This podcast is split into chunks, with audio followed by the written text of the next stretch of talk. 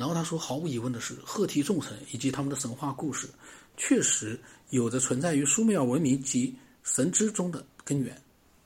有关乌利库米挑战天国王位的神话继续讲述了这个英雄式的战争。特苏普在与对手的战争中失败了，甚至于导致他的妻子赫巴特试图自杀。他的妻子赫巴特最后呢，有人呼吁调解诸神之间的争执，并且召集了一次神的聚会。这是两位老一辈的神啊，恩利尔和埃领导的。他呼吁制作天命古书，某种可以帮助解决神的王位继承问题的古代记录，但是这些记录却无法解决这些纠纷。恩利尔建议为这些挑战者设立另一个战争，用一种极为古老的武器。他说啊，就他对追随者说，这个恩利尔说，他说，听着古老的神，你们懂得这些古老的词汇。他说，打开古老的仓库，那些属于父辈之上的仓库，拿出那些铜矛，他们曾劈开天堂与凡间，用他们来劈开乌里库米的双脚。这些老神是谁？答案是明显的，他们是阿努、安土、恩利尔、林利尔、埃、伊西库尔。他们使用的苏美尔的名字，甚至于连特苏普这个名字啊，也和其他的赫梯神名字一样，常常以苏美尔文字来表达他们的身份。同样的，一些地点也是古代苏美尔的地名。哦，这里面跟苏美尔联系起来了。他说，这些现象让学者认为，赫梯人实际上是在崇拜苏美尔的起源神话，而且在他们眼前上演的神话故事，还有那些老神也都是苏美尔的。事实上，这是一个更大发现的一部分，不仅是发现了赫梯语是基于印欧语系的，还发现它受到了阿卡德语的影响，表现在发音和写作上。自从阿卡德语在公元前2000年成为古代世界的国际语言，它影响赫梯语就很好理解了。但真正的问题是，学者们在破译赫梯语的过程中惊异地发现啊，它广泛使用了苏美尔的象形符号、音节，甚至于是整个单词。不仅如此，很明显的，他们也在相当程度上掌握了苏美尔语的音使用。苏美尔语用欧尔格尼在赫梯文化当中这本书当中的话来说呢，就是在首都哈图萨斯被深入学习了的，而且苏美尔赫梯词汇也是在那里发现的。许多赫梯文献当中与楔形符号有关的象征物的确是苏美尔词汇，但也许他们的实际意义已经被赫梯人遗忘了。在赫梯文献当中，赫梯词汇都用与之类似的苏美尔或者是巴比伦词汇代替。哦，是这样。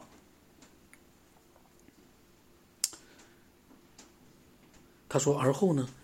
当赫梯人在公元前1600年之后接触到了巴比伦人，那个时候呢，苏美尔人早就消失于近东的舞台。那是为什么呢？那就是为什么他们的语言、文学和宗教影响到了亚洲另一头的伟大王国。他指的应该是印度啊，而且是时隔1000年吗？他说，这个文化桥梁，学者们已经发现了，是一个叫胡里安的民族。在旧约当中，他们被称为合利人，意为自由之人。他们控制着美索不达米亚的苏美尔和雅甲与小亚细亚的赫梯王国之间的巨大区域。他们领土的北方是古代的雪松之地，在东方，他们的领土包含了现在伊拉克的油田。在一个单独的城市努季，考古学家们不仅发现了普通的建筑物和工艺品，同时还发现了上千件价值连城的法律及社会文件。在西边，胡里安的法律和影响力一直延伸到了地中海沿岸，其中包括古老的贸易和工业中心，并且被加基米斯和亚拉拉克学习。加基米斯和亚拉拉克，他说，但是他们的权力中心与主要的商路以及最受人崇拜的神庙地点都被认为是在两河之间的中心区域，圣经中的纳哈兰。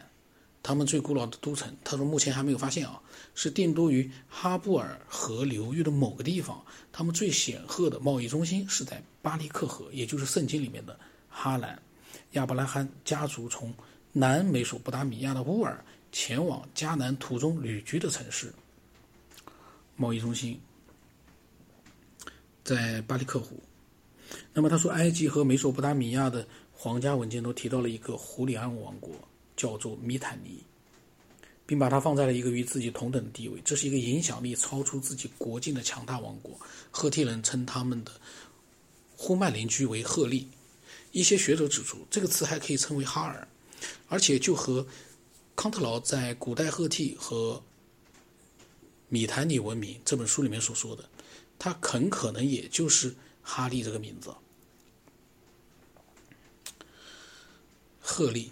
哈尔或者是哈利。他说，毫无疑问，哈兰是雅利安或者是印欧语系的民族，他们的文字援引了雅利安文语言中的很多神的名字，他们的国王使用和印欧语系的名字，他们的军事和骑兵术语也是源自于印欧语系。那么赫罗兹尼在1920年领导了一场解读赫梯文献的运动，虽然时隔很久，但仍然称哈兰人为最早的印度教徒。这些哈兰人影响了赫梯的文化和宗教。赫梯的神话文献被发现是出自于哈兰的，甚至于包括史前神话、半神英雄的史诗都起源于哈兰。西秦觉得已经没有什么任何疑问了，赫梯人是从哈兰人那里获得了宇宙学以及他们的神话、他们的诸神，也就是说他们的12主神。西秦呢，他觉得已经划圈了，没有什么疑问了。然后他说，这里出现了一个三角联系：雅利安、赫梯、哈兰，他们被很突出的记录在了一个女人为她生病的男丈夫而写下的祈祷文里面，这是特殊卜的妻子写给女神赫巴特的，内容是说：让雅利安崛起的女神，我的女士赫梯的情人，天与地的王后，在赫梯你的名字是雅利安崛起的女神，但是在松雪土地上你的名字是赫巴特。他说，所有这些由哈兰人所采用并传递的文化和宗教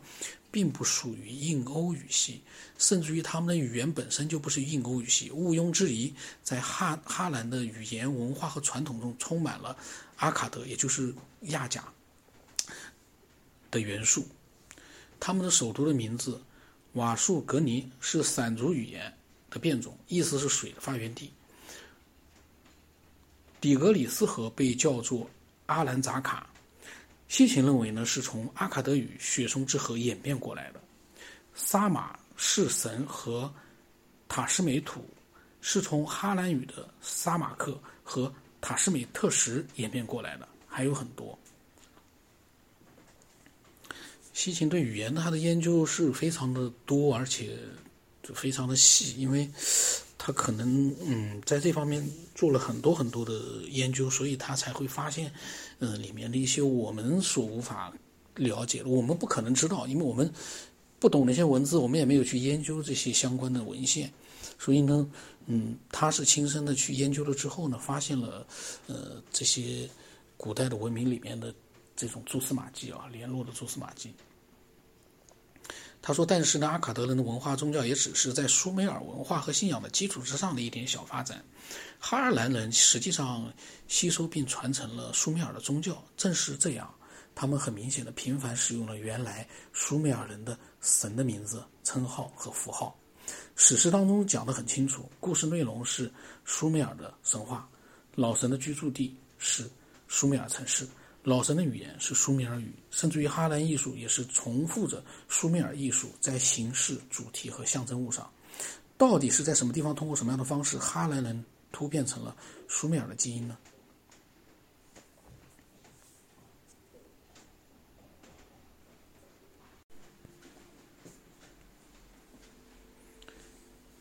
有资料表明，在公元前2000年左右，哈兰人在苏美尔和雅甲的北方邻居并且是在1000年之前就和苏美尔人混居过。他们来自于不同的来源吗？如果是混居，在1000年前就混居的话呢，他们的起源照这样讲就不是同一个起源了。他说，这个事实证明呢，在公元前3000年哈兰人存在和活跃于苏美尔，在苏美尔的最后一个光荣时期，乌尔的第3个王朝，他们在苏美尔占有比较重要的地位。有证据显示，哈兰人在苏美尔，特别是乌尔，对服装业的管理和操作在古代是文明的。那些享有盛誉的乌尔商人很可能大部分是乌哈兰人，这个是西秦的猜测啊。公元前13世纪，也就是13世纪啊，那么也就是3300年前，在外来入侵和大移民，就包括从埃及前往迦南的以色列人啊，在他们的压力之下呢，哈兰人撤往他们王国的东北方，在靠近凡湖的地方定下了新的都城，他们称这个王国为乌拉尔图，也就是亚拉纳。在那里，他们崇拜由特殊卜的谐音，崇拜他带领的众神，并且把他描述一个充满力量的神，他头戴角帽，站在他的符号公牛身上。他们把他们最重要的圣坛比作比特阿努，意为阿努的房子，并称他们自己正在将这个王国建设成阿努山谷的要塞。这很有意思，这个内容太有意思了。然后他说，这个阿努我们可以看得出来，就是苏美尔的众神之父。西秦把他们扯来扯去，把他扯到一起去了。这个呢，怎么说呢？他通过一些文字读音，然后呢，一些史诗记载里面的一些相同之处、相似之处呢，最后呢，把所有的希腊的文明啊，包括印度的文明，最后都联系到了苏美尔的文明。那么他的意思到底是什么样的意思呢？我们下面的话我们再看啊，因为他在基础性的东西搭建好了之后，他会越来越，我觉得会越来越有更多的一些精彩的自己的一个设想和更多的一个研究。我们可以就是一边看他的基础性的东西，一边呢自己也可以做一些思索，可能呢会逐渐的思索会多点。一开始呢，这些基础性的东西就像搭房子一样，你必须要有一个基础，它的基础性的搭的还快搭好了，我感觉可能还有更多的一些文献记录之类的。